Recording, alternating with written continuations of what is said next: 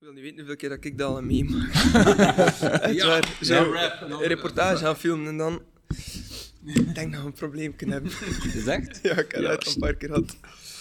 Of zo, oh, fuck ja, nice beeld. En dan, ah ja. ja ik had bij een interview met Wout van Aert en zo. En dan afduwen en zien dat hij begint te filmen. dat is jammer. Ik moet nog nadenken wat ik op de laatste ga zijn. Ja, dat wist ik dus ook niet. dus laat het maar gebeuren. Ik probeer zo wel een beetje een eigen identiteit te hebben. Dat mag, maar dat moet niet precies. Hè. Naam: Bert de Bakker. Leeftijd: 39 jaar. Beroep: Manusje van alles. Mannen met een snor zijn heel aantrekkelijk. Naam: Bavo Mortier, Leeftijd: eh, 28 jaar. Beroep: Digital creative. Mannen met een snor zijn Eh, mannen waar ik vaak jaloers op geweest ben, want voor mij is het niet evident om een te laten groeien. Dus eh, ja.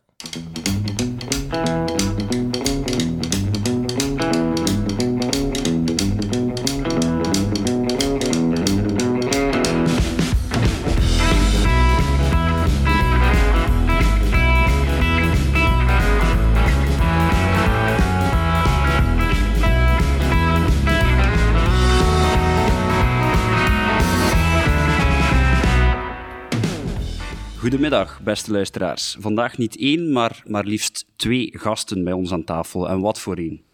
Bij ons aan tafel zitten Bert en Bavo. Sieder dit jaar vormen ze een oorlijk allitererend duo voor Sporza. Naast het WK wegwielrennen in Glasgow maakten ze ook een reportage over het BK-EK Gravel in Leuven. Sterker nog, ze verschenen beiden aan de start. Welkom, heren. Goedemiddag. Dank u wel. Eh, Peter, we zitten hier niet in onze gebruikelijke living, maar eh, we hebben voor de gelegenheid, sorry, een eh, heel mooie nieuwe locatie. Kun je er iets meer over vertellen? Ja, dat klopt. We zijn te gast in de nieuwe koffiebranderij van de Witte Zwaan in. Eh, onze gastheer Pieter Jan is al de vijfde generatie koffiebranders. Ze zijn begonnen in Eeklo en hebben daar een zaak ehm, uitgebouwd. En eh, om uit te breiden zijn ze nu uitgeweken naar een spliksplinternieuw pand, waar eh, Pieter Jan en Nele hun verhaal gaan verder zetten. En eh, wij mogen daar eh, toch een eerste blik op werpen. Een kleine impressie misschien al, heren. Eh, wat vinden jullie van de locatie? Ah, wel, ik ben eh, al een tijdje mee op de hoogte. Ik vind het fantastisch. Pieter Jan is ook mijn favoriete koffieboer. Dus eh, ik ben heel blij dat we hier kunnen doen. Nou, voor mij is het de eerste keer dat we hier zijn. Eh Pieter Jan is ook mijn favoriete koffieboer. Eh, ik vind het wel indrukwekkend. eh, mooi. Ik ben benieuwd wat het gaat geven als het Ja. af is. Ja, het is eh, in ieder geval eh, een, eh, ja, echt impressionant om te zien. De beelden die zullen ook nog wel wat volgen. Maar de koffiebranders, om die al eh, een keer in levende lijven te zien, is eigenlijk al een, eh, ja. Ja. iets al, om, om naar uit te kijken. Ja, ik vroeg daarnet aan Pieter Jan, is koffiebrander een mooi woord, maar ik ga me niet te goed aanpassen en ik noem hem toch ook wel weer de koffieboer. De koffieboer. Ja, het is trouwens wel een gemiste kans dat hij deze morgen geen, eh, geen boontjes gebrand heeft. Ik bedoel, Ja. eh Ja. het ruikt hij nog een beetje lekker van eh, eerder deze week. Maar kijk, Ja, het, het had gekund. Het had Ja. gekund. Nu, eh beste luisteraars, eh, ik, ik hoor jullie al een beetje treuren. Eh, waar is Niels? Ja, maar Niels is er wel degelijk. Maar vandaag eh, heeft hij zijn zitje afgestaan eh, aan de tafel. Eh, en hij is eh, druk bezig met onze socials te verzorgen, eh, om jullie ook nog wat beeldmateriaal eh, te voorzien. Dus eh, alles gebeurt hier een beetje in eigen productie. hebben jullie moeten een strootje trekken wie dat er niet mee aan tafel mocht van jullie? Was waarschijnlijk toch een beetje vechten om er wel te mogen bij zijn. Oh, laat ons zeggen, hey, Peter, Eigenlijk hadden we zelfs eh, een paar vrouwelijke aanvragen Ja. voor eh, mee aan tafel te schuiven. Dat Ja. begrijp ik. Ja. We hebben nergens de kerk moeten houden. nou, Maar mogen altijd de nummers doorgeven naar Bavo. En Bavo zeer dat wel eh, gedaan. Dus, eh, Oké, fantastisch. Nu, eh, in ieder geval bedankt om aanwezig te zijn op jullie podcast nu al. Ehm, ik zou eigenlijk een heel lange gebruikelijke intro kunnen geven, maar we hebben ervoor gekozen om dat vandaag een beetje anders aan te pakken. Ehm, we hadden gedacht om eigenlijk een klein quizje te doen. Oké. Ehm, jullie zijn een duo hè, voor onder andere Sporza. Jullie kennen elkaar ondertussen redelijk goed. Ehm, maar ja, we zouden eigenlijk willen aftoetsen hoe goed jullie elkaar echt kennen. Zien jullie dat zitten? Ja, va. we gaan ook als vrienden naar huis. straks. Oké. Eh, Peter, zo afspreken.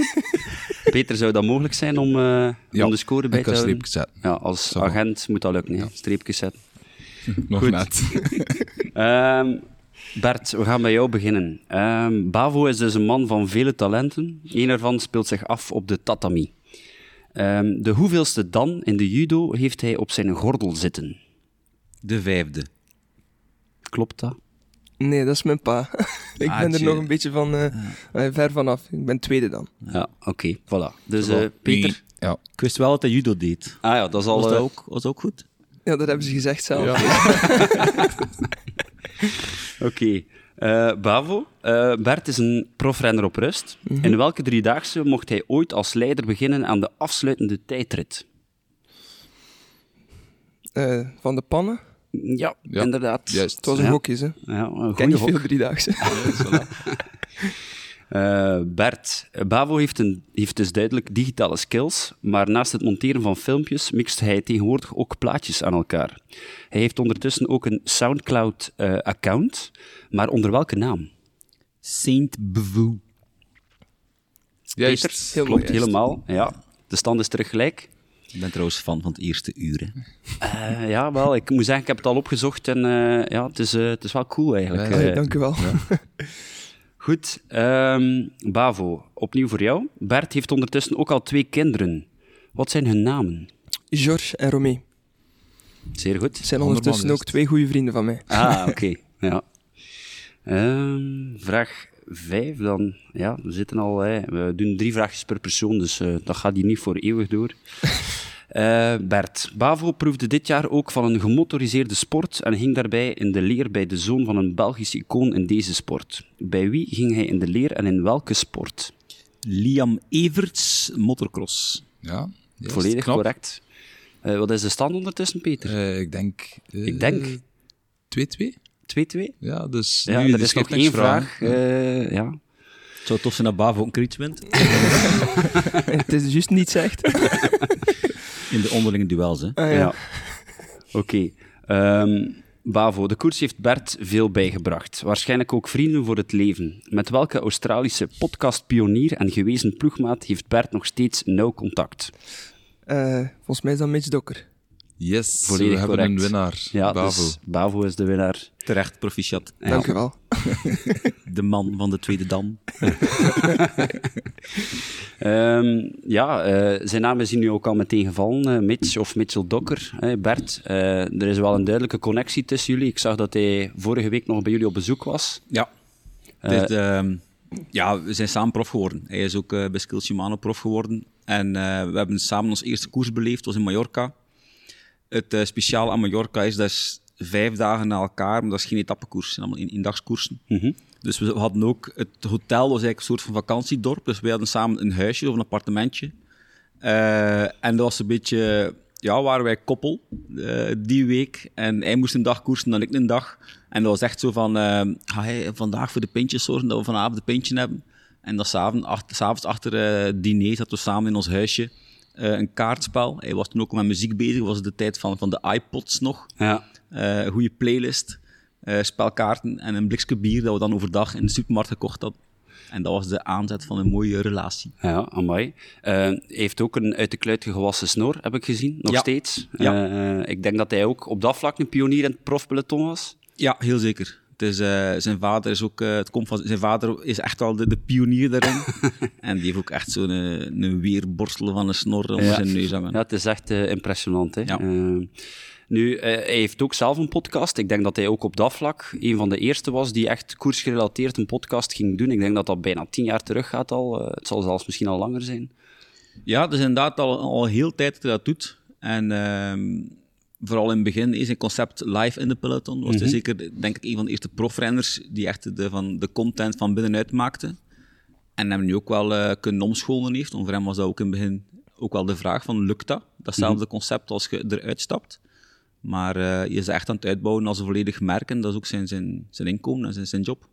Peter, heb jij de podcast al geluisterd? Eh, eerlijk gezegd niet, nee. Ja, ik moet eigenlijk ook eerlijk er bekennen. Ja. eh, Ik ook niet, ja. Nee. Ik heb het zo moeilijk met de Engelse wel, podcast. ik ja. heb dat een beetje hetzelfde. Ehm, ik, ik moet daar heel hard mijn aandacht bij houden. En, mijn Nederlandse podcast eigenlijk ook, maar in het Engels is dat nog, nog moeilijker. ja, ik vind mij. dat ook. Ja. Dat is nu straf, want ik ben niet taalvaardig. Natuurlijk, alle Engels dat ik ken, is Mitchell. Ja. Die, vele mensen hebben van tv of van muziek eh, Engels geïntegreerd gekregen. Bij mij is dat Mitchell, is mijn eerste Engelstalige vriend geweest. Voor mij gaat dat heel makkelijk en ik raad er zeker aan. Misschien, als ze zeker van de koers uit, zijn er heel echt interessante podcasts van een paar jaar terug. Ja, het was zeker een pionier. Hè. Eh, ik denk dat zijn format ondertussen al wel eh, behoorlijk wat ge- gekopieerd is. Ik denk eh, dat Geraint Thomas nu ook iets gelijkaardigs doet. Ja. Maar ja, het zijn zo verschillende voorbeelden. Ik weet ook niet ten dam wat die voor of na Mitchell was. Ja, hij is in ieder geval ook begonnen toen, toen dat hij nog prof was. Eh, en dan ja, is dat ook zo verder geëvolueerd. Ja, eh, we zetten hem op onze longlist. hè. Ja, ja, zeker weten. Goed. Eh, nu, we zijn natuurlijk ook een eh, podcast over gravel. Hè. Ehm, jullie hebben daar ook een duidelijke link mee. eh, daarom zijn jullie ook deels op onze radar gekomen.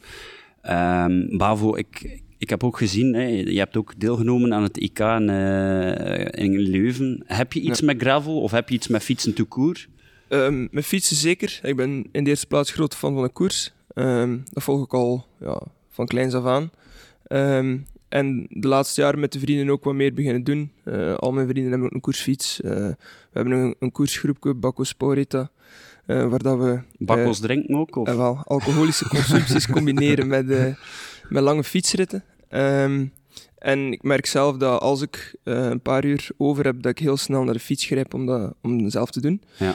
Ehm, gravelen had ik eigenlijk nog niet echt iets mee.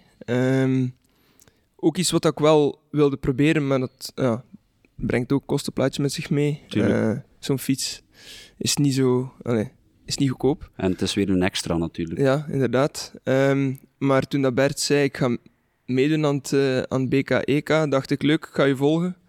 Eh, ik stel dat voor bij Sporza en mijn eindredacteur zei, maar schrijf je zelf ook maar in. Volgen gaat toch niet lukken. Dacht, dachten ze dat waarschijnlijk. Ja. Ehm, en dan heb ik een fiets gekregen van Ridley, Ja. ehm, waar ik nog altijd heel dankbaar voor ben. Ehm, en ik moet zeggen, ik had wel direct de microben te pakken. Eh, het offroad fietsen vind ik nog een heel andere beleving dan op de, op de weg rijden. Je kunt ook veel meer zonder nadenken fietsen, want je moet niet bezig zijn met verkeer, met de gevaren. Ehm, en het is ook iets technischer, waardoor je echt helemaal in het fietsen zit. Eh, en dat spreekt me wel aan. En rij je routes die je zelf bouwt of ga je gewoon erop op, op uit en zie je wel waar dat uitkomt? Of, Nee, eh, ik ben wel een man van routes, altijd. Ik wil heel duidelijk weten wanneer dat ik terug ga zijn. Eh, dus ik heb toen op Instagram wat vragen gesteld voor mensen die, die routes hadden. En ja, ik heb nu wel een paar gravelroutes. Alleen heb ik mijn fiets moeten teruggeven, dus op dit moment Ah, ja, oei. zonder gravelfiets. Oké, en dat waren allemaal routes van in het Meetjesland, Ja. of, want ja, je bent ook een Meetjeslander. Ja. Ehm, en zijn er bepaalde regio's waar dat je ja, misschien toch iets ontdekt hebt die je nog niet kende? Eh, ik heb een hele mooie, mooie route eh, richting de Witte Zwaan ontdekt in Eeklo. Ah, dat, Eh, dat kennen we van ergens. ja. Ehm, en voor de rest, ja, hier in de gebuurte gewoon. Het is niet dat ik specifiek iets... ja, ik, ik laat ook gewoon een route in Ja. en dan volg Ja. ik die. Ja, ja, je Dus ziet dat wel, ik, eh, zie wel wat je ja, uitkomt. altijd weet waar dat ik terecht kom. Achteraf keer kijken van, ah, ben ik daar gepasseerd? Oh, leuk. ja, dus ja. Oké. Eh, Bert, eh, jij bent ja, uiteraard ex- ex-profrenner, ehm, maar ook ja, nu tegenwoordig wel af en toe een keer terug te vinden op de gravelbike. Hoe ging dat voor u, die transitie, zou ik maar zeggen? Of heb je altijd een voorliefde gehad voor offroad fietsen? Ehm, offroad is wel altijd mijn ding geweest. Eh laat ons zeggen, ik kan niet zeggen dat ik als... Van het pad af. Ja, ik kan niet zeggen dat ik als, als, als profrenner eh, de wintermaanden de leukste maanden vond, maar voor mij de, de, de toertocht in de winter was wel een heel welkom eh, gegeven op trainingsvlak. En zeker de laatste jaren, de, de gravel werd ook al een beetje in de koers geïntegreerd. En het zijn wel die koersen dat ik ehm, toch weer het verst in de finale kwam. Eh, het is toch meer impulsief, meer intuïtief dan eh, het gewone koersgegeven, vooral omdat het nieuw is. Mhm. En dat lag mij wel. Dus dat is wel de lijn snel doorgetrokken naar het gravelen voor mij ook. En toen je in de winter die veldtoertochten deed, was dat dan op de mountainbike of ook eerder dan nog een crossfiets? Of... Vond hetgeen dat ik had. Hè. Dus Ja. heel vroeger, eh, laten we zeggen, de afwisseling is goed. Als je vijf jaar een mountainbike gehad hebt, dan ben je heel blij dat je met een crossfiets kunt rijden en omgekeerd ook. Ja. Ik vind het grote nadeel van de crossfiets, zeker wij in het Meetjesland rijden heel snel lek. Ja. En een doorstoot was vroeger ook al met, met de binnenbandjes dat we Ja, reden. ja, natuurlijk. En daar is de gravelfiets met de, de brede band Tubeless wel een grote openbaring voor mij geworden. Ja. Ja. Vinden voor hier in het Meetjesland de gravelfietsen vervanging voor uw mountainbike? Of Ja. zie je dat eerder naast elkaar bestaan. Bij ons in het Meetjesland, mountainbike, ik heb ook een fully staan, kunnen we niet zo heel veel mee doen, dat dat super eh, spannend wordt. En vooral de verplaatsing vind ik eh, heel handig, in de zin dat je met de gravelfiets, bij wijze van spreken, als ik bij mij thuis vertrek en het is een toertocht in Knasselaren, dan... eh, Of all places. of all places, dan is dat wel... schone regio's. hè. Ja, zeker. Maar ik wil maar zeggen, dan de trip naar daar is de 30 gemiddeld. En met de mountainbike Ja. is dat gewoon moeilijker en, en Ja. duurt allemaal langer. En Het is iets logger natuurlijk. voilà, het mag wat sneller gaan. Maar ik heb ook gezien dat je met de, de, de sportvrienden, zal ik maar zeggen, van Gent... Hè, eh, De Gentse connectie. De Gentse connectie, inderdaad. Dat jullie eh, ook wel geregeld een keer het offroad gebeuren opzoeken. Ja. Onlangs nog, dacht ik. Maar, dat was al wel met de mountainbike? Ja, of? we proberen jaarlijks een weekend te doen. Eh, dat was nu in, in, in de week dat we dat weekend gepland hadden.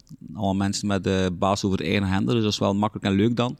En toen, dus Ties Benoot is op dat vlak de man die alles uitstippelt. Maar we Ja. hebben proberen twee daags te doen altijd, met één overnachting. Ja. En nu was er een, eh, een vertrekpunt ter vuren. De taxi pikt alle koffers op, zet die af aan het hotel. Wij fietsen naar het hotel met een mooie lus. Spe- eh, spenderen een nachtje in Leuven en de volgende ochtend terug richting eh, auto's. En dat is heel leuk zo. En eh, ja, Ties is dus duidelijk de man die een plan heeft op voorhand. Wel, voor- vooral dat. Ja. Ehm, ik En kan jullie het- volgen. Hij kan het heel goed regelen, Ja. maar voor hemzelf is het denk ik aangenaam dat hij zelf controle heeft over wat er Ja. gebeurt. Ja, Ehm, maar dat geeft hem ontspanning en ons ook, want het is altijd goed geregeld. ja. Eh Bavo, zijn jij daar ook al een keer te gast geweest? Ik ging het eh, net zeggen, ik wacht nog altijd op een uitnodiging. maar ik denk dat ik misschien de benen niet heb om mee te kunnen met die mannen. Ja, eh, nu, Bert, je zit al even gestopt, maar allee, eh, je zit er nog altijd met heel mooi gezelschap op pad. Hoe liggen de verhoudingen? Of eh eh, kun jij er nog altijd goed je streng trekken? Of... Laat ons zeggen dat dit nu de meest ideale periode is. Hè? Ja. Ja. Dus eh Bouw en ik hebben samen opgebouwd naar dat EK of BK Gravel, gelijk hoe dat we het willen noemen. En ik, ik ben, ben fit, ik heb in september redelijk veel eh, gefietst. En dan, die jongens gaan in rust, de collega's. En als ze dan herbeginnen, dan is Ja. er nog wel... eh, zeker ook als je van A naar B rijdt, Ja, is dat toch een ander gegeven dan dat je een toertocht zou rijden, waarbij dat je twee uur vol, vol aan de bak gaat. En nu op, op drie, vier uur ehm, kan het zijn dat er iemand wat voor of keer achter rijdt, maar je verzamelt altijd en dat is wel redelijk Ja. eh, chill. het is niet de bedoeling om elkaar eh, het snot uit de neus te rijden. Laat ons zeggen dat eh, de ego's ook wat kalmer zijn dan een paar jaar terug. Ja, oké. Ehm, hoe staan staan Edward en eh Ties eigenlijk tegenover eh, de gravelwedstrijden?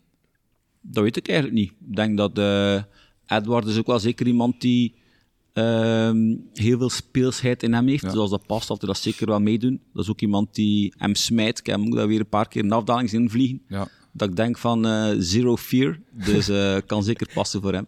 En Tish, ja, die, dat moet passen in de planning. En stel Ja. dat bijvoorbeeld in een beachrace eh, bestaat de kans dat we begin dit jaar of volgend jaar zelf een samen doen. Ja. Eh, maar dat is dan echt voor hem, heb ik die trainingsprikkel nodig en dan gaat hij dat opzoeken. En hij gaat dat niet doen passen in de Nee. planning. Het is, het is andersom. Als Ja. het schat is, Het is niet dat de ploegleiding stuurt naar dat mag, dat kan.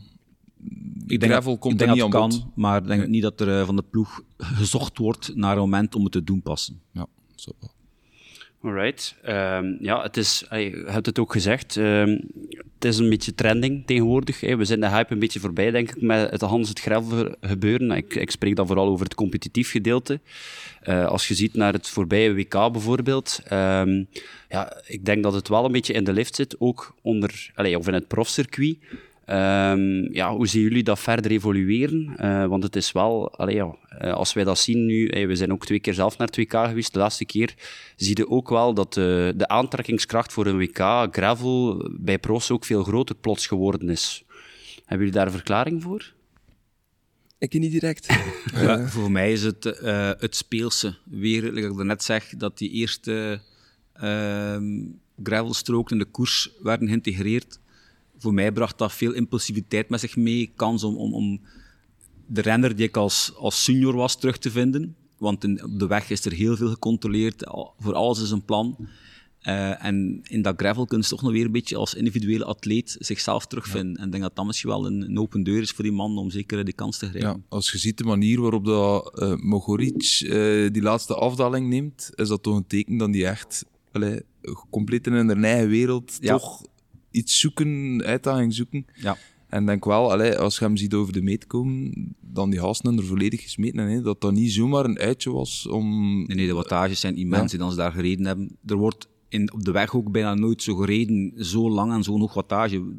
Koers is wel nog altijd explosief, ook al ligt niveau heel hoog. Dat is wel nog heel lang aeroop, met een, een super anaerope zone bij. Finale, ja. En, en daar hebben ze echt, eh, laten we zeggen, over de limiet van het aerobe heel de dag gereden bijna. Heb jij ook eh uw gravel race in Leuven zo beleefd, Bavo? Ehm, Over de limiet? Goh, het was een beetje een moeilijke, want ik heb gewoon eh, ik heb heel snel pech gehad. Ik ben na 13 kilometer eh, lek gereden. Ehm, en dan heb ik de, de, de rest van de, hoeveel was het? 120 kilometer Ja. met een half platte band gereden van voor. Ik denk niet dat er één bar op zat nog. Ehm, dus ja, lastig was het wel. Ehm, maar het was eerder eh, een mentale strijd. Dat Want- wedstrijdelement om het meer te zelftalen dat je een beetje Nee. niet had. Hè. Want ja, het enige doel na 13 kilometer was nog finishen. Finish, Eh, ja. Ik was denk ik op een gegeven moment de laatste man in koers. Eh, en ook de laatste vrouw in koers. Ja, ik denk dat er echt niemand niet meer achter mij zat. Ja. Eh, ik heb dan mijn band verstoken, want ik, ik reed wel tubeless, maar Ja. dus de, de, de band was van de velg ge- Ah, geknald. oké. Oké. Ehm, en ja, mijn bommetje was dan ook half links maar gelukt. Ja. Eh, dus er zat bijna niets op. Maar ik stond daar en maar dat was op een plaats waar dat er denk ik 15 man was lek gereden. Ja. En die naast mij, die zei direct, ja fuck dat man, ik ben er huis. Ja. Dus die was, ik weet ja, had misschien ook maanden voorbereid, direct eh, ja, gestopt. En ik dacht even, ja, wat moet ik hier doen? En dan dacht ik, ja, kom, voor het verhaal, blijven doorgaan. Dus bandje verstoken en beginnen trappen. Ehm, met een half platte band. Ehm, maar wonder boven wonder ging dat eigenlijk vrij goed. Ook wel nog redelijk wat volk opgeraapt. En eh, ja, dat ging op zich wel vooruit. Maar dan in een andere afdaling ben ik dan weer op een steen geknald. Dus had ik met een leegloper. Ja. Eh, heb ik dan ook weer mijn bom proberen oppompen. Dat was dan ook weer half mislukt. Aan een doodgewone vrouw met de fiets gevraagd dat ze een fietspompje bij had. Een beetje bijgepompt en dan weer verder gereden. En tegen dat ik aan de finish was, om aan mijn laatste rondje te beginnen, denk ik dat iedereen al binnen was. Ook eh, de, de vlag van, of neutrale wagen, wat is het? Aan De groene vlag. de ja. groene vlag was mij al lang gepasseerd. En dan heb ik de laatste 30 kilometer ook nog eh, ja, eigenlijk met een platte band Eerst nog een gereden. keer bijgepompt aan, eh, Ja. aan de passage. Ja, en dan halverwege waar ze de, de materiaalpost die daar stond, of de, de nutrition post, aan het eh, opkramen al. Ook nog wat bijgepompt. En tegen dat ik aan de finish was, was het, allee, stond ik weer volledig lek. Want Ja. Bert is mij nog tegemoet gereden. Ook de seinhevers en zo waren, al, waren totaal niet meer aan het opletten. Er zaten al auto's op het parcours. Ehm, dus in dat opzicht was het mentaal wel eh, Ja, een maar strijd. dat klinkt wel eh, Het een is een serieuze doorzetter, onze bavel. Ja, zijn. Ja, amai. Eh, chapeau dat je dan uiteindelijk nog de, allee, ja, de moed gevonden hebt, zal het maar zijn, om dan toch nog de finish te bereiken met al die pech. En, eh, Ja, het was ook vooral, ja, ik heb gewoon 120 kilometer helemaal alleen gereden. Dus ook nooit kans gehad om in het wiel te zitten. Of, en ik wil niet zeggen dat ik daar, allee, als ik dat gedaan had, dat ik dan een betere tijd gereden had. Of, want voor hetzelfde geld was ik dan, ik ben ook niet zo technisch, dus ja. was ik misschien ja, op mijn gezicht gegaan of zo. Ehm, maar het was wel helemaal alleen en eh, ja, het was wel lastig. Hij zegt na Het wordt 13 heel lang, hè, dan. Ja, zeker. Ja. zeker. En hij zegt na 13 kilometer, het zal waarschijnlijk, Peter, die afdaling Ja. geweest zijn, waar dat hij ook... Hij had zo'n een lange afdaling Ja. met zo wat sporen. Ja. Eh, het zal waarschijnlijk dat stuk geweest Ja. zijn. Een Ja. stuk wijd, hè. Ik heb er mijn voorwiel op kapot gereden. Ja, ja. Dus bij mij was het van eerste keer game over. Hij wordt in de kerel die zei, ja, ik ben naar huis. Van eerste keer. Nee. We, we kennen elkaar nog niet. Nee, had ik dat geweten. Ja. Nu, het was wel in ieder geval, hey Bert, jij hebt ook eh, deelgenomen. Het was wel een fantastisch event. Ik Ja. weet niet of, of dat jullie daar ook zo over dachten, maar wij waren toch, allee, we hadden nog al het een en het ander gereden qua gravel events en hey, we waren toch echt wel eh, onder de indruk. Ja, voor mij ook. En, en vooral de...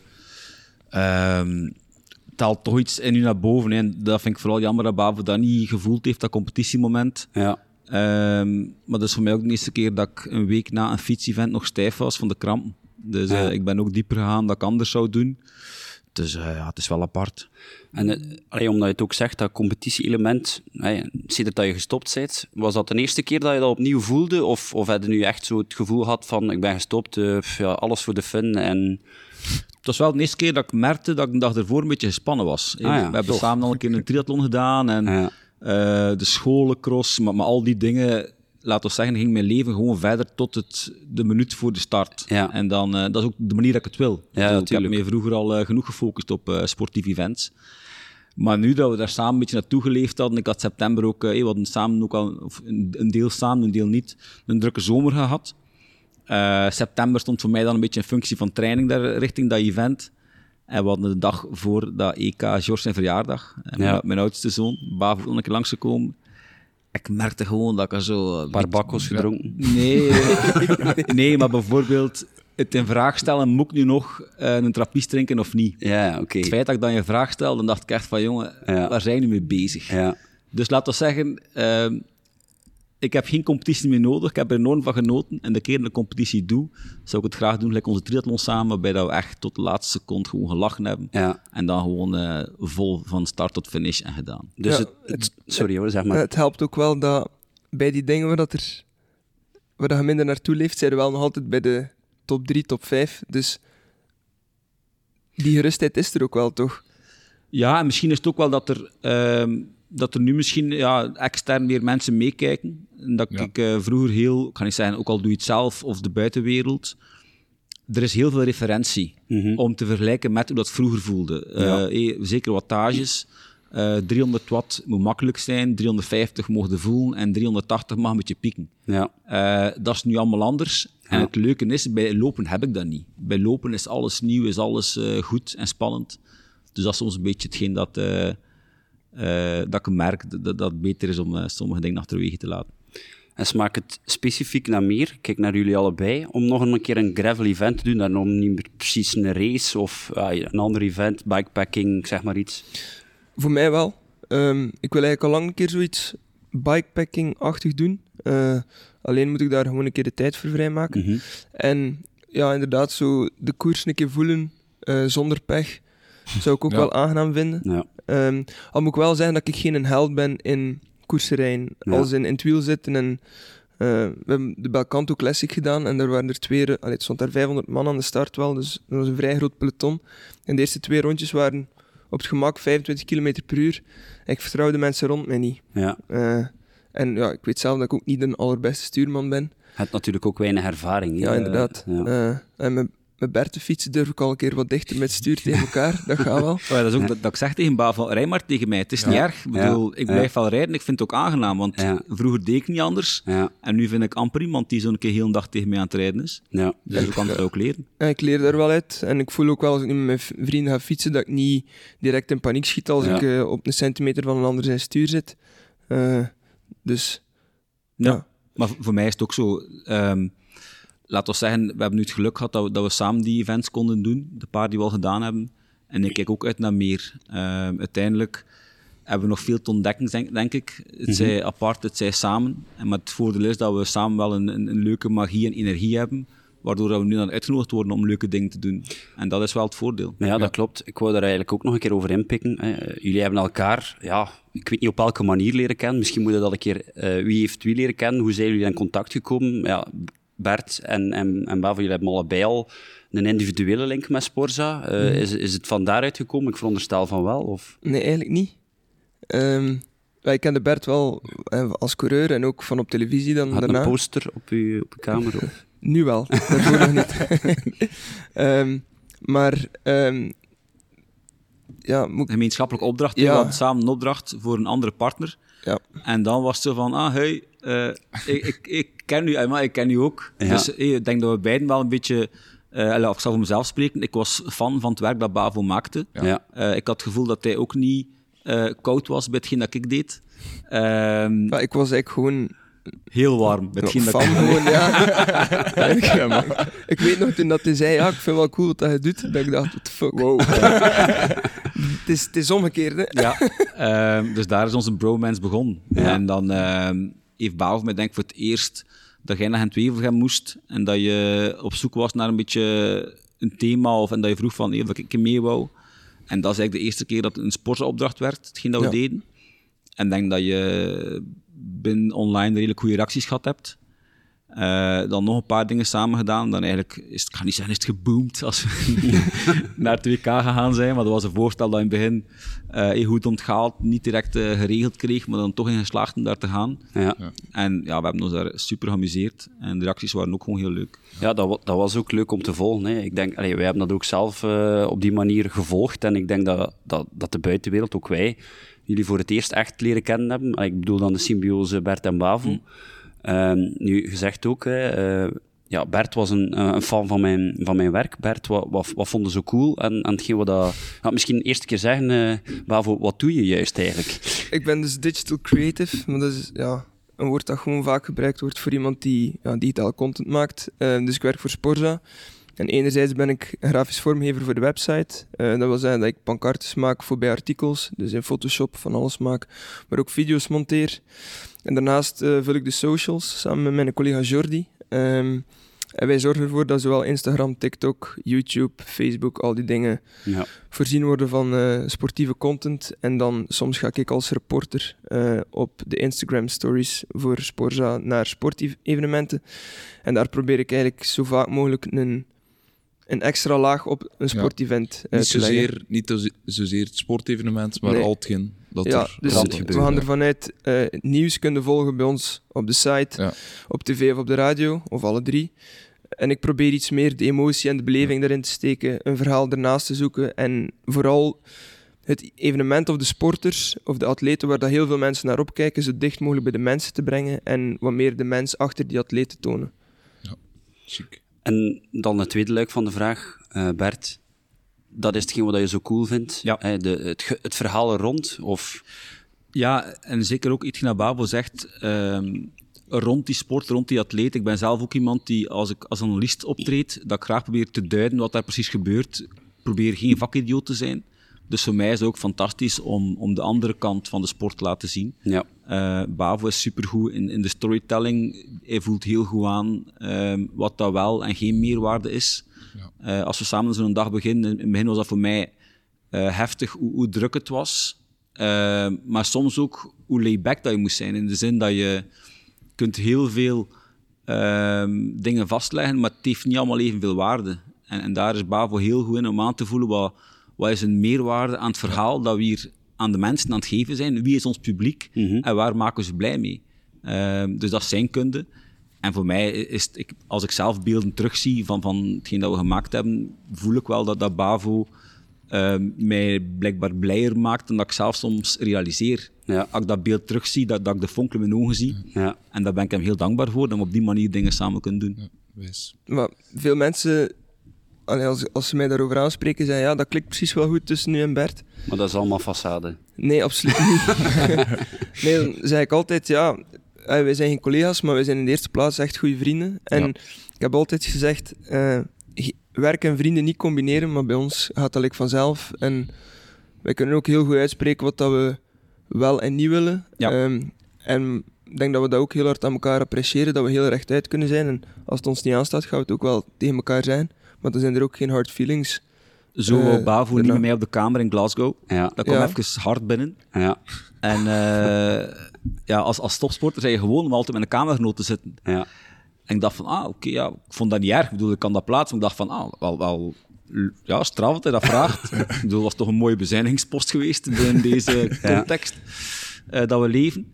Eh, en dat was eigenlijk zo'n goede keuze om dat niet te doen, in de zin dat het leven is ook zo verschillend. Ik ben iemand die eerder vroeg gaat gaan sporten, maar Ja. Bavo was iemand die, die s'avonds tussen 10 en 1 nog zou monteren. Ja. Ehm, dus dat was op dat vlak weer al heel sterk van hem om dat gewoon uit te spreken. Dat is ook niet omdat ik niet mee op... Allee, ik ben er zeker van dat ik mee op de kamer zou kunnen liggen voor een week. Mhm. Maar ik ken mezelf ook. Anders gaan wij even door. hè. Eh, maar ik ken mezelf gewoon, ja, als ik ook in het buitenland zit, dan eh, ik moet heel veel doen en ik wil ook heel veel doen. En ik ben zelf ook niet altijd... Pardon. Oei, pardon. we breken de boel af. Pieter Jan, ik denk dat Stijn zijn koffie op is. Ehm, En de mijne ook. Ja. de mijne ook al. Ja. Ehm, ik weet gewoon van mezelf dat ik ook niet altijd de meest aangename mens ben. En ehm, dat ik mij kan frustreren aan dingen, niet per se Maar je bent zo schattig als je gefrustreerd bent. Ja, maar niet per se omdat het aan u ligt, maar omdat ik zelf ook denk, van ik moet dat en dat en dat nog doen en dan moet je vooruit gaan. En ja, ik weet gewoon dat het verstandiger is dan om even op mezelf te zijn en mij terug te trekken, dan eh, ja, dat er daar eh, negatieve gevoelens uit kunnen Ik heb komen. je zo. gezegd dat terug- terugtrekken geen veilige methode is, maar je weet dat ik je er vrij laat. Ja. nu, ja, het lijkt in ieder geval dat jullie elkaar wel gevonden hebben hè, eh, op dat vlak. Eh, wat zit er nog aan te komen of, of kunnen jullie nog niet spoilen? Ja, Bavo is in-house, hij weet wat er kan en niet, niet kan verteld worden, zeker. Ja, ik weet het zelf niet zo goed. Eh, Ik denk dat er wel plannen zijn om naar het eh, WK veldrijden te gaan samen. Ah, Ja. Ehm, Hoe? Dat zien we nog wel. Ja. Ehm, en er zijn ook plannen om een, eh, een videoreeks te maken eh, met Olympische sporten. Ja. Ik denk dat we daar nog niet heel veel over kunnen zeggen. En ehm laat ons zeggen dat het voor ons beiden wel een droom is om samen naar de Olympische Spelen te gaan. Ja, om daar dat dacht ik, ja.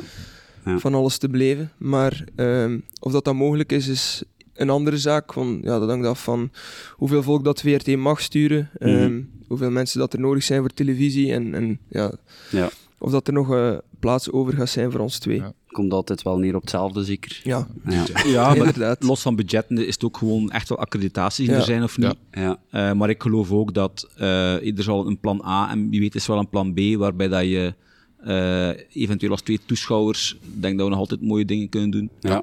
Ehm, ik hou ervan om een droom waar te maken. Ja. Chic. Ehm, hoe, hoe kijkt Sporza eigenlijk tegenover gravel? Ik bedoel, is dat een van de eh, nevendisciplines die ze proberen, ja, ik kan niet zeggen gebruiken, maar die ze eigenlijk een beetje ja, eh, in, de, in de picture willen plaatsen omdat het ja, populair is? Of, of Ja, we- wat zit daarachter? Want het valt wel wat op dat het ook wel echt ook opgepikt wordt. Ja, ik denk dat eh, in eerste plaats dat BK, EK heel interessant was omdat het een eigen land was. Mhm. Ehm, het feit dat er ook eh, grote namen aan meedoen, ehm, helpt voor ons ook om, om daar verslag over uit te brengen. En we zien ook gewoon dat het super hard leeft bij, eh, bij de Belgen en zeker Ja. bij de Vlamingen. Als je ziet hoeveel volk dat er was in Leuven Ja. en hoeveel mensen dat er ook eh, het WK hebben gevolgd. Ehm, ja, we zien gewoon dat dat keihard leeft. Eh, Ja, we zagen natuurlijk wel eh, qua organisatie als gezag, er waren wel vijf, zes motoren die eh, alles in beeld gebracht hebben, dat dat toch heel wat met zich meebrengt. En dat dat budgetair toch ook redelijk weegt. Dus we moesten toch ergens een weg vinden om daar op in te slaan. Of, ja. Ja, maar over die dingen, dat wordt allemaal een beetje boven mijn Ah, ja, hoofd Ja. geregeld, dus ik weet daar niet zoveel van. Ja. Eh, maar allee, denk dat iedereen het wel leuk vindt eh, in België om naar te kijken. En, en we zien ook aan de cijfers bijvoorbeeld op de website dat, dat, dat de mensen daar wel mee bezig zijn. En zeker als een Van Aert aan de start staat van een WK. eh, ja, mensen willen weten hoe dat die dat doen. Hè. Als. Jasper Stuyven Europees kampioen wordt en zo, ja, dat Ja. is... Ja, en dat live, live meegemaakt in, eh, in Italië. En als jij zag, Van Aert kwam toe met twee, met een camion en een grote bus. Ja, dat weet je genoeg. Hè. Ja, Dan de vraag, stel hem op sociale media, wat wil de kijker? Maar het is dat dat ze willen zien. Hè. Tuurlijk, dat ook. tuurlijk. Eh, je voelde ook wel in, in, in eh, Leuven dat de, de crew, de regie, was echt ook excited om dat goed in beeld te brengen. En Ja. zelf een beetje... eh, we hadden dat WK van vorig jaar gehad, wat dat Ja. volgens mij niks was. Niets, nul. alle sfeer was weg. Mhm. En je voelde echt wel de drang om dat goed in beeld te brengen. En ze hebben er echt wel veel over nagedacht. En Ja. eh, dat ze goed mogelijk proberen doen. Ook die motards, die Als waren allemaal als je dat zag. super enthousiast. Ja. Dus eh, dat, dat is ook doordat dat België is, dat Hans entourage met zoveel motivatie dat goed in beeld wil brengen, dat je dat ook kunt eh, mogelijk maken, denk ik. En dat was op het WK nu ook. Hè. Ik denk dat ze de lijn daar ook doorgetrokken hebben. En dat dat eigenlijk ook voor de sport zelf ja, fantastisch is. Want het wordt nu ondertussen ook een tv-sport. En uiteindelijk, ja, daar draait ook... ah Ja, dat zorgt ook weer, voor extra eh, beleving en extra ja, eh, populariteit voor de sport, denk ik. Ja, en zeker ook eh, als gewone sportman, zoals ik bijvoorbeeld, is het super nice om met die toppers aan de start te staan. Mhm. Eh, en ja, like, op het EK ook, die mannen werden dan gedubbeld door, eh, door Jasper Stuyven. Dat moet de max zijn, denk ik, om die man te zien passeren. Ja. Ja, ik kan er niet over meespreken natuurlijk. maar eh, ja, het, het feit dat... En ja, dat leunt heel dicht aan bij wat ik doe, maar de afstand tussen uzelf als gewone mens tussen aanhalingstekens en die superatleet is heel klein. Ja, Ja. Ehm, wat dat de popularit- populariteit van de sport ook eh, te Ja. goede komt, denk Er ik. zijn heel weinig sporten waar dat je zo dicht als gewone Ja. amateursporter bij die profs kunt komen. Hè. Maar ik denk wel dat dat, dat dat redelijk eindig is. Ik voelde dat in Leuven echt wel aan van het is fantastisch dat dat nu zo is. De sport wordt groter en ik denk dat mountainbike heeft het ook al meegemaakt. Mountainbike is ook professioneler geworden. De, er was geen kampvuur te bespeuren, denk ik, in Leuven. Eh, Eh, als, nee. als Wout toekomt met Ja. zijn bus en zijn camion, Ja, ja. ja. ja, dan is er wel veel magie die ook weggaat. Ja. En ehm, het is een beetje, je kunt niet alles hebben. En het heeft veel voordelen dat dat, dat chiquer wordt. Maar er zullen een paar dingen verdwijnen. En dat is een beetje geven en nemen. Daar hebben we het ook al veel over gehad in uh, ons vorige podcast. Dat eigenlijk uh, het verschil tussen een gravelwedstrijd en eigenlijk de oorspronkelijke betekenis van de gravelrijden, dat dat eigenlijk al ver uit elkaar Ja. komt te staan. Hè. Ja. Uh, het uh, rondrijden met een tas van achter aan je zadel, dat is niet besteed aan zo'n wedstrijd natuurlijk. Nee, hè. Het is ja. een beetje de invulling, dat we, allee, de beleving dat de mensen er zelf willen naar geven. Hè. Ja. Ja, maar er zijn na- natuurlijk nog altijd genoeg alternatieven om, allee, om echt die beleving te gaan opzoeken. Eh, ik denk, gelijk dat je het ook- zegt, Bert, dat het wa- waarschijnlijk twee, ja, we hebben het ook al gezegd, losse disciplines gaan worden. eh, echt het pure gravel racen en dan ja, de beleving en, een- en een graveltocht doen. Eh, ja, ik denk dat die twee ja, nog iets meer uit elkaar gaan gedreven worden, Ja. eh, zoals je het ook zegt. Ik ga er een keer een quote van een gerenommeerd CEO tussen smijten. Als die gravelwedstrijden ervoor zorgen dat er minder gravel is in de wegwedstrijden, dan zou dat een goede zaak zijn. Wat pijs daarover? Moet het nog dat er gravelstroken in de Giro Tour Vuelta zitten? Ik vind dat in die grote beproevingen niet. Het is ehm, toch altijd een risico. Er is eh, veel kans op pech. Hoeft zeker niet. Maar ik vind wel dat, dat er plaats is voor die paar wegwedstrijden. à la Antwerp, Port Epic, Epic, eh, Hageland, Trobre-Lyon. Die koersen moeten er blijven zijn. Ja. Ik zie dat ook een beetje als een niche binnen het wielrennen. En liever zo dan dat je de bestaande goede formats of top-evenementen op zoek gaat naar een gravelstrook. Gelijk bij eh Plouet. Of Wevelgem. Gent-Wevelgem is inderdaad ook eh, voor mij niet nodig. Maar Plouet is echt een koers van 250 kilometer door kleine baantjes links-rechts. En dan halfweg zit er zo één gravelstrook. Ja. Ik echt denk van, doe dat gewoon niet. Ja. Ja, Dus eh, nee. ja het is... eh, Welke CEO was het? Padlef. Ja. het heeft nu geen zin om te zeggen, dacht het, hè. Ja, het is wel... allee, ergens heeft hij wel een punt natuurlijk, want er is, er is steeds meer dat ze het gaan opzoeken om nog wat meer spektakel te creëren, veronderstel ik. Nu in de komende Tour de France zit er ook een, eh, ja, zo'n etappe in. eh, dat moet bijna verkend worden door een duo, denk ik. Hè. ja, ja ik, allee, ik was daarop dat ik zat aan te sturen. nu, nu Bert, jij- jij zelf als ex-prof, welke, allee, we weten, hè, Roubaix, dat was een van uw lievelingskoersen, ook de koers waar dat je, denk ik ook wel de, de beste resultaten gehaald hebt. Ehm, zeker op, eh, op, op die grote klassiekers. Ehm, ja, kun je dat een keer uitleggen? hè? Eh, het offroad, het gravel, de kassein, waarom was dat voor u een, een, match made in heaven? Ik denk dat Bavo het net ook al zei, dat ehm, in gravel dat veel aandacht nodig heeft. Dus voor ons fietsen gaat zo makkelijk. We fietsen al van voordat we drie jaar waren. Daar is nul aandacht voor nodig. Maar plots is het parcours anders. Is er heel veel ehm, gevaar schuilt achter elke hoek. En dat is voor mij wel een van de redenen dat ik daar het meeste plezier aan beleefd heb. Dat ik daar het meest flow ervaren heb. Omdat al mijn aandacht nodig was om dat er goed vanaf te kunnen brengen. En is er een bepaalde fysiologische verklaring? Want uiteindelijk gaat het Nee. over wattages leveren. En ik bedoel, Het is niet te vatten dat ik Ja. dat in Roubaix zo goed gedaan heb en aan alle andere koersen niet eigenlijk. eh, maar dat wil ik nu niet zeggen. Maar, Maar, ik, ik eh, meen dat ook echt. ja. En zelf verschillende van mijn Gentse ploegmaats of eh, kameraden en dat soms zegt van, allee, dat kan toch niet dat je in Vlaanderen, dat je die een tweede keer Kwaremond amper overraakt ja, en dat je Roubaix jaar op jaar finale rijdt. ja, Dus ik denk dat ik misschien een technische haven heb om eh, redelijk zuinig over die kassein te rijden. En het feit dat het misschien bergop of vlak is, maakt waarschijnlijk maar... Allee, Roubaix Ja. is ook niet vlak natuurlijk. Hè. Maar het is zo goed als vlak, Ja. dat wel. Ehm, maar dat geldt voor al de rest van de wereld Ja, ook. hè. dat is Ja, natuurlijk, dat klopt. Dus, ehm, Ja, amai. Ehm Peter, Stijn. ik ben even mijn draad kwijt. Ik zal eh, even oppikken met iets anders. Ik zie Romee staan, maar dat is alleen e-accent, geen eetje erachter op een de voorbereidingen. Ah, e- excuseer eh, Bert. Eh, kijk, we gaan dat eh, wegdoen. Voilà.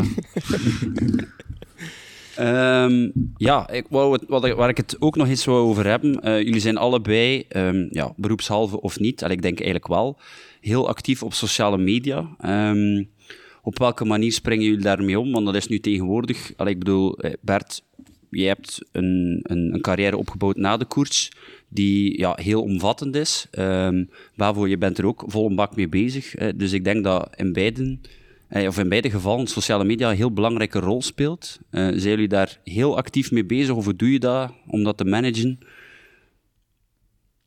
Ehm, ja, ik ben daar wel mee bezig. Allee, in de eerste plaats voor Sporza. Ehm, aan mijn eigen sociale media hecht ik vroeger niet zoveel belang.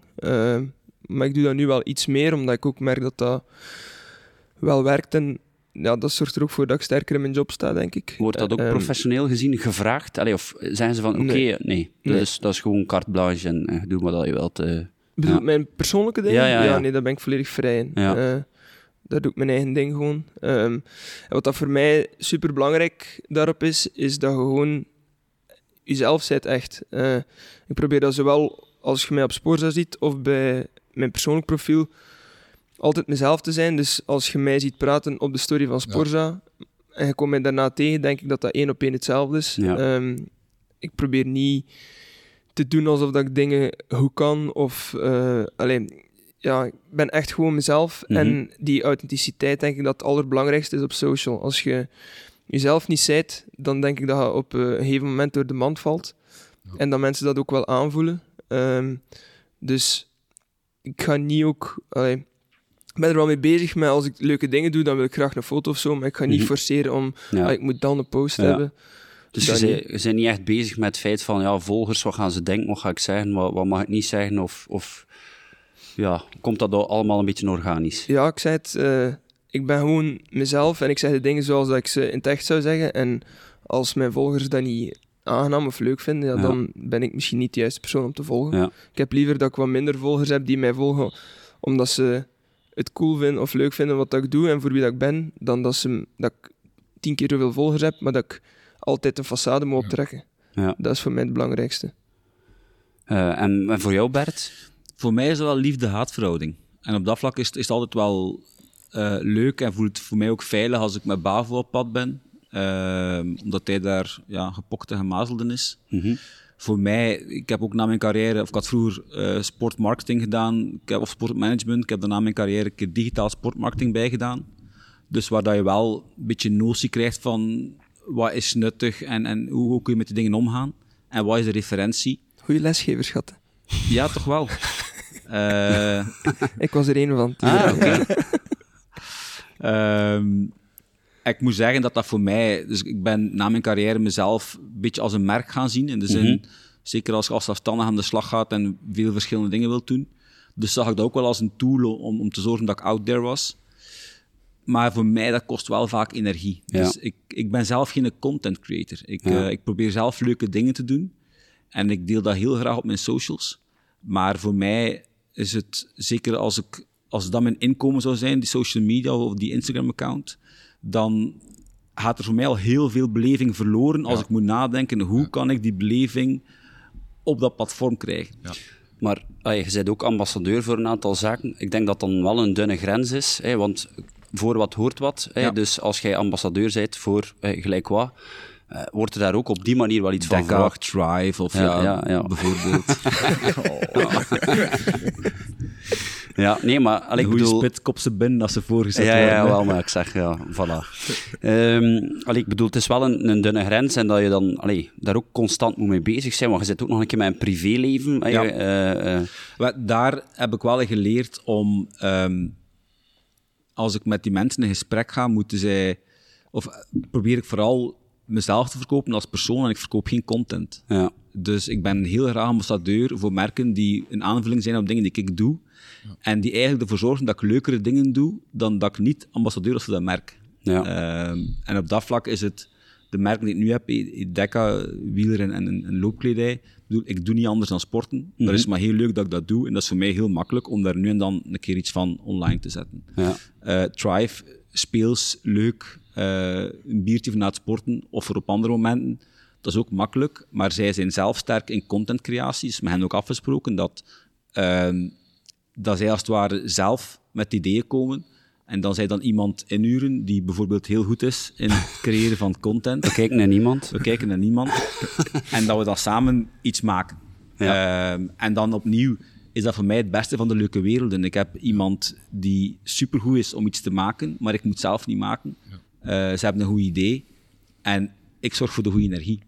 En dan eh, komen er goede dingen uit. Ja, ik ga dat niet ontkennen. Het is ook leuk om naar te kijken. En ja, moest het ook niet werken op die manier, het zouden ook niet zoveel volgers zijn die daarin geïnteresseerd zijn. En, en uiteindelijk, ja, het is marketing, het is een beetje reclame, maar het werkt ook wel nog altijd. Hè. Ja, ik denk dat de sterkte bij Bert ook is dat hij altijd zichzelf blijft en de partners die hij heeft, dat die een aanvulling zijn op de persoon die hij Ja. is. Ja. Eh, ja, het is logisch dat als Bert eh, gaat lopen of gaat fietsen, dat hij daarvoor kleren nodig heeft en dat Mhm. hij daar iets over kan maken. Want hij zou, moest hij geen ambassadeur zijn van Decca, misschien ook iets maken over fietsen. Ja. Ehm, en dat is daar een mooie aanvulling bij. Dus dat is op die manier één op één goed dat die twee elkaar gevonden hebben. Dat is hetzelfde met Thrive. Ja. Je drinkt recovery nadat je gesport hebt. Ja. Dan is een, een ja, leuk merk die je daarin bijstaat heel handig. Maar eh, je zou ook een pint kunnen drinken daarna, maar dat is dan misschien minder logisch. Ja. En ehm, dat, dat vertrekt altijd vanuit Bert zijn persoon. Ja. En daarom klopt dat ook gewoon. Enerzijds als ambassadeur, maar ook gewoon met wie dat hij is. En is ik denk niet- dat dat zijn socials ook heel goed maakt. Het is niet zo dat Bert hem moet eruit vinden, vind ik. Want ik ken Bert al van in de middelbare school.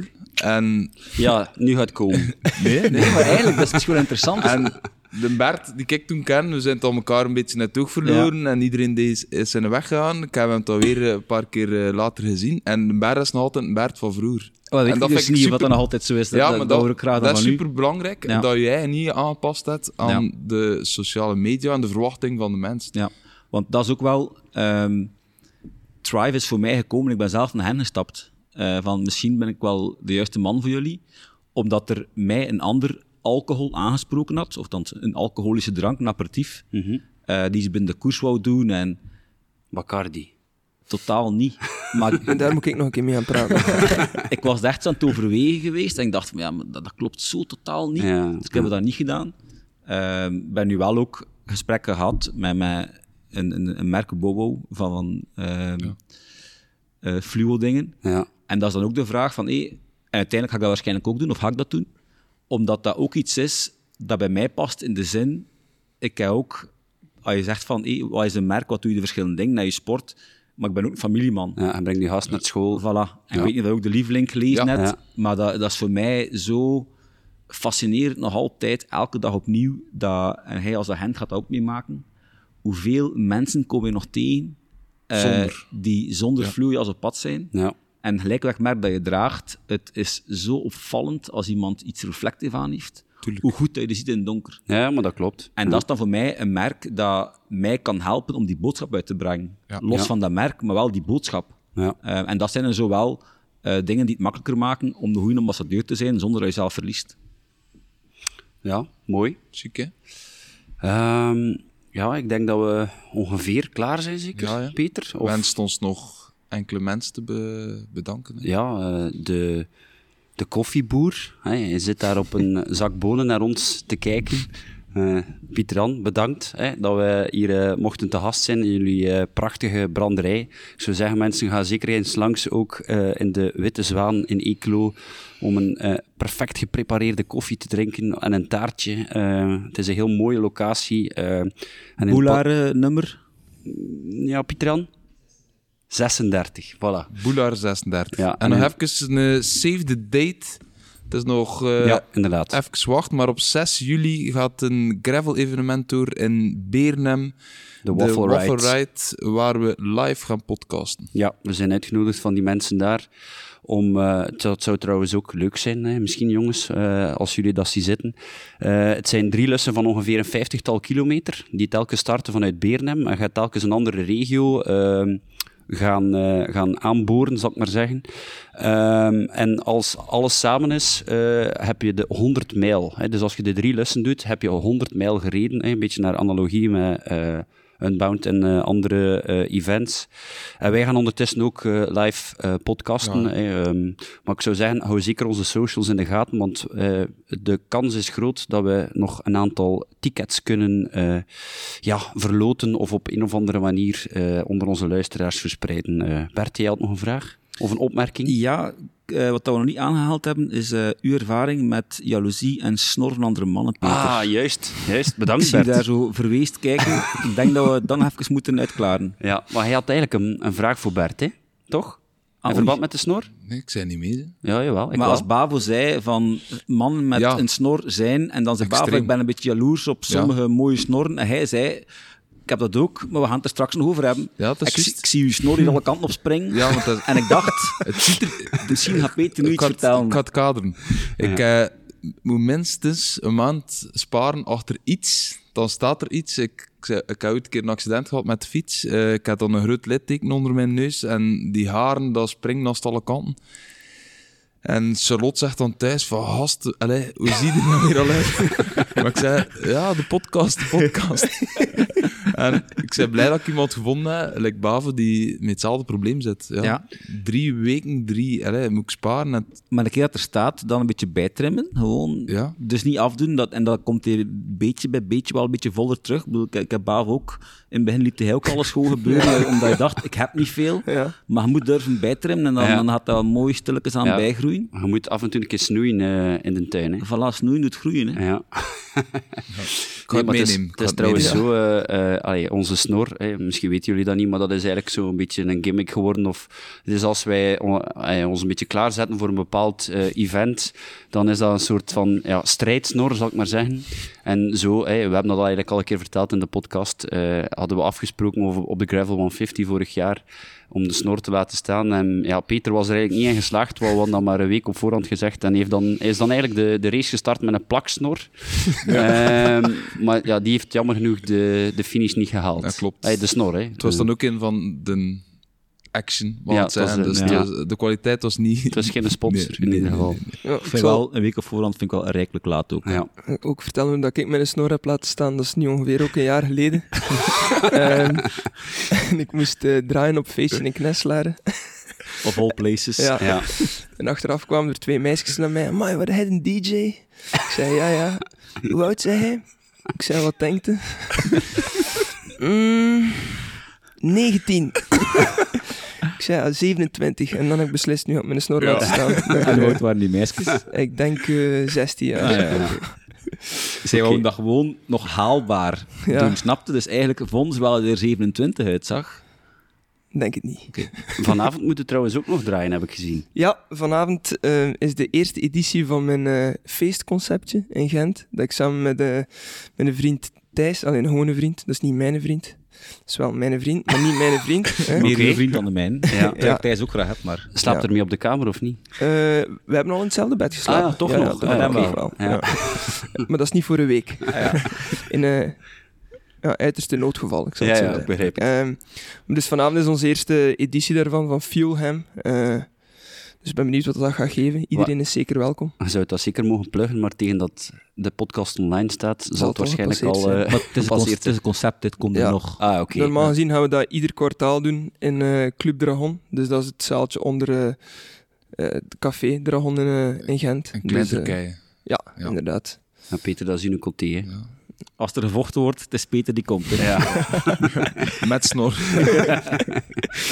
oké. Vanavond ehm, geen razzia's gepland. Wel... het. Breng mij op ideeën. ja, misschien ja. eh, Nee, nee, we gaan het heftig houden. oké. Gewoon vieze plaatjes Ja, en een goede nice. sfeer. Vieze plaatjes. Ja. Ja, Het is want- allemaal R&B, hip-hop en ja. redelijk wat trap ook. Is daar. Schuurplaat. Ja, dat ook, maar ook zo... Ik heb dat ooit moeten uitleggen aan Bert. Zo een vieze plaat, wat is dat? En dat is zo, als je je zegt, zo... Ja. Ja, Beetje Ja, scheef trekt. ja, zo. zo Ja. van... Lijkt dat in een citroen bijt. Zo Ja. van, ja. ja, daar gaat vol van zitten normaal gezien vanavond. Dus, Oké. We- misschien moeten we nog, want Niels heeft dat ons ook gevraagd, dat we dat zeker niet mogen vergeten. En we gaan dat ook eh, met veel plezier doen. Ehm, ja, wij hebben eigenlijk van ons WK, eh allee, het is te zeggen, Niels heeft daar een heel mooie eh, film van gemaakt. Die staat ook op YouTube. De link die gaat ook te vinden zijn in ons, ja, op onze Instagram en ook op ons podcastkanaal. Ehm, dus als jullie geïnteresseerd zijn eh, om dat eens te bekijken, om daar ook een keer de sfeer op te snuiven, we hebben ook onze best gedaan om onze beleving daar een Ja. beetje ehm, ja, wat eh, aan de mensen te brengen. Ehm, dus dat kunnen we terugvinden op ons YouTube-kanaal. Eh ja, kerstvers eigenlijk nog, hè, Peter? Ja, ja. Als je op zoek bent naar iets authentiek, Ja. er, ko- er komen wel authentieke Meetjeslandse fragmenten Ja, en, en, figuren. en onze taal is iets minder opgekuist dan tijdens de ja, podcast. de sappige. Het is sappiger. Ja. Ja, miljard. We open op een podiumplaats. ja, ja. Oké, eh, gasten, ik wil jullie heel graag bedanken. Eh, ja, ik vond het alvast zeer aangenaam. Het was een heel tof gesprek. Ehm, en ja, misschien binnenkort een keer een, eh, een ritje op de gravelbike. Hè. Zeer graag. Ik vind het jammer dat het al voorbij is eigenlijk. Ja, we Ja. een keer luisteren wat er iemand een fiets heeft voor Bavo. Hè. Ja, eh, Ja. als Ridley meeluistert misschien. Ja. Of eh, de voorkeur voor een ander merk. Ik ben super fan van Ridley. Eh, Ah. ja, ik, als ik die fiets gekregen heb, ehm, ben ik de fabriek mogen gaan bezoeken. En ja, die doen eigenlijk bijna alles in die fabriek. Ja. Ehm, wat dat ik echt... Ik ben sowieso wel voorstander van alles wat Belgisch is. En Mhm. lokaal en duurzaam. En zij zetten daar wel heel hard op in. Eh, en En was een Kanzo? Of met wat dat je juist eh, gereden? nee, een eh, Griffin. Ah ja, oké. Ja. ja, dat nieuw model. Ja, Ja. ja. eh, super fiets ook. Ik was er echt heel content van. Eh, ah, dus- maar sorry dat ik onderbreek. Ik heb nog één vraagje. ja. Wat is er daar nu eigenlijk gebeurd op die eh, BK-EK-verkenning met Thibaut Nijs? Wie heeft er wie daardoor vallen? Want dat Eh. was zo'n beetje een mistgordijn. Het was niet, we, we hebben niet samen verkend. Het was vooral tips die we van hem gekregen hebben in zijn eh, ja, in Baal zelf zeker Zijn, zijn wegen. Ja. Ja. Ja. En eh, Sven Nijs eh, reed voorop en die dacht ik ga je nog een keer de hals open trekken en eh, De, laat- papa, de papa ging wat druk zetten. ja, laten zien dat, eh, dat ik Papa is hier nog niet versleten. Nee, en ik moet zeggen, dat was ook echt indrukwekkend. Ja. Want ik zat in zijn wiel en wat dat jij technisch deed met een fiets, dat heb ik nog nooit gezien. Ja. Eh, maar het spreekt voor zich dat ik dat niet kan. en eh, Sven draait links in aan een redelijk tempo. En ik zie van, ja, dat ga ik hier niet halen. Dus ik kom aan mijn rem. En Thibaut zit in mijn wiel. En Ja. die trekt ook aan zijn rem, Ja. denk ik. En die gaat onderuit. Zijn voorwiel schuift weg. Ja, hij was En, natuurlijk eh, wel een beetje underdressed met zijn banden. Hè. Daar hebben we Ja. het al eh, een keer Ja. over gehad. Eh, Maar de zondag heeft hij het weer tegengekomen. Ja, Ja, Dat was een beetje... En het grappige was dat we er nog een kwartier te zoeken hebben naar een armband Ja. van een paar duizend euro. Ja. serieus? Die van zijn arm, arm gesprongen was. Ja. Eh, en ik heb dat gevonden uiteindelijk. Ja. Maar het beste was, ik was ik, echt... De hele tijd dat we aan het rijden waren, was ik aan het denken, het is ook dat ik hier niemand toevallen. En ik had echt letterlijk vijf minuten daarvoor tegen Thibaut gezegd, Thibaut, rij voor mij, Ja. want dat ga hier Ja, ja, tuurlijk. 9 op 10 mislopen. Nee, nee, ja, ça va, ça va. Ja, en, ik, echt. en ik van achter, Thibaut, als je kunt, stra haal straks nog een keer Bavo in. Of, ik, ik was een beetje aan het pushen dat Ja. Thibaut erachter reed. En Ja. ik probeerde beeld te maken van zag het Thibaut gevaar. achter Bavo. Ah ja, oké, op die manier. Ja, Ja. ja. ja. Ja, en Eh, ik denk drie bochten later, ja, ja. was het prijs. En ik voelde mij, ik was wel echt... Maar daar kon je echt niks aan doen. Nee, maar ik, was wel echt vrij op mijn ongemak. Want, eh, Ja. Maar hij was daar zelf ook super chillen. Hè. Hij zei van, ja, eh hij kunt daar niet aan doen. In de koers ga ik dat sowieso ook, tegenkomen. tegen, ja. En dus het is aan mij om daar technisch beter mee om te gaan. Dus eh, ja, Dat is Was niet wel- normaal hoe chill Ja. dat en hoe objectief zij de situatie bekeken hebben. Zowel Ja. Sven als Thibaut. Ja. Fantastische mensen. Ik denk Ja. dat we sindsdien alle twee verliefd zijn op elkaar. absoluut. Ja. Het is eh, heel leuk. Ja, Ja. wel, ja. allee, ik bedoel, eh, ik denk dat de familie Nijs, om het zo te zeggen, af en toe ook nog wel een keer de wind van voor krijgt eh, van eh, ja, menig supporter of ja, liefhebber, als we ze zo mogen, mogen noemen. Maar inderdaad, ja, het is nog maar een keer een bewijsking dat we... Ja, je krijgt een beeld op tv hè, Ja. van een bepaalde persoon en je denkt van, goh, ja, en dit en dat, en een, een, docu-soap hier en een docu-soap daar. Maar uiteindelijk, ja, dat zijn ook maar gewoon mensen die ja, proberen iets van hun leven te maken en, en, en hun passie volgen eigenlijk. Hè. En die niet zomaar zo ver staan. Ja, ja dat Ja, klopt. Dat, is, eh, dat valt op. Ja. Ja. Oké, ja, dan kunnen we stilaan afronden zeker. hè. We zijn- hebben eigenlijk al drie keer een poging gedaan, maar het is zo plezant dat we blijven eh, babbelen. Dus ik weet niet, Peter, wilde jij nog iets vertellen? Nee, Nee? we stoppen ermee, Stijn. Bedankt, jongens. Ja, Ja. merci. Ja. Dat was Oké, leuk. eh dank u wel om te luisteren en stay on gravel.